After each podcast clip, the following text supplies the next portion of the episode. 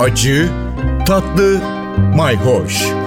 Yemek kültürü yazarı Aydın Öneytan'la bir tutam tarif, biraz da tarih. Merhabalar. Kök sebzelerin o tatlımsı lezzetinde dolaştık.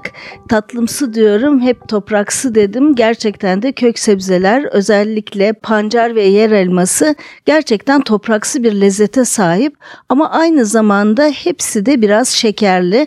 Özellikle de havuç. Zaten havuçtan da biz de cezerye yapmıyor muyuz? Evet mor veya kara havuç dediğimiz antosiyaninleri çok yüksek olan o kıpkırmızı ya da mosmor diyebileceğim havuçtan çok güzel cezeriye yapıyoruz. Bir nevi helva aslında. Adını havuçtan alıyor. Şimdi böyle doğuya biraz gidip bakmak lazım. Her zaman bazı yemeklerin, tatlıların kökeninde daha doğu ülkeler olabiliyor. Hindistan'da da en meşhur lezzetlerden biri havuç helvası.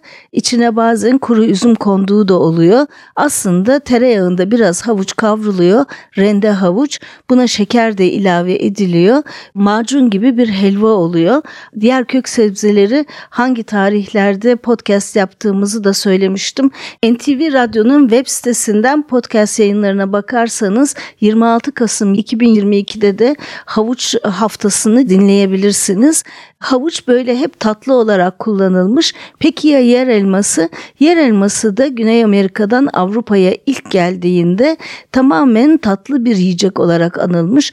Özellikle Victoria dönemi İngiltere'sinde turtalarda kullanılmış. Tıpkı elma gibi. Zaten Fransızcası mesela pomme de terre yani yer elmasıdır. Biz de yer elması diyoruz. Almanlar da Erdapfel diyorlar. Yani gene toprak elması anlamına, geri elması anlamına geliyor. Hep elma ile özdeşleştirilmiş. Şimdi siz de bir kere deneyin. Elmalı turta veya elmalı bir harç yaptığınızda gene küp küp yer elmasını elmanın arasına karıştırıverin bakalım nasıl bir lezzet olacak. Tabii ki bol tarçınlı gene bütün o e, muskat olsun, zencefil olsun bütün o turtalara katılan elmaya yakışan baharatlar yer elması aslında da yakışacaktır. Birazcık da kuru üzüm de koydunuz mu gerçekten de yer elması ile gerçek elmayı ayırt edemeyebilirsiniz. İkisinin kombinasyonu son derece ilginç sonuçlar verebilir. Evet böyle lezzet kombinasyonlarımızla farklı sebzelerle de devam edeceğiz.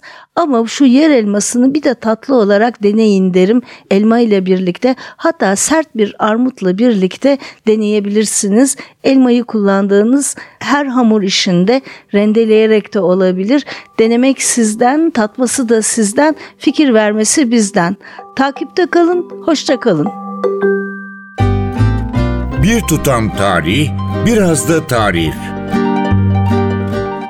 Aydın Öneytan'la Acı Tatlı Mayhoş Arşivi ntvradio.com.tr adresinde Spotify ve podcast platformlarında.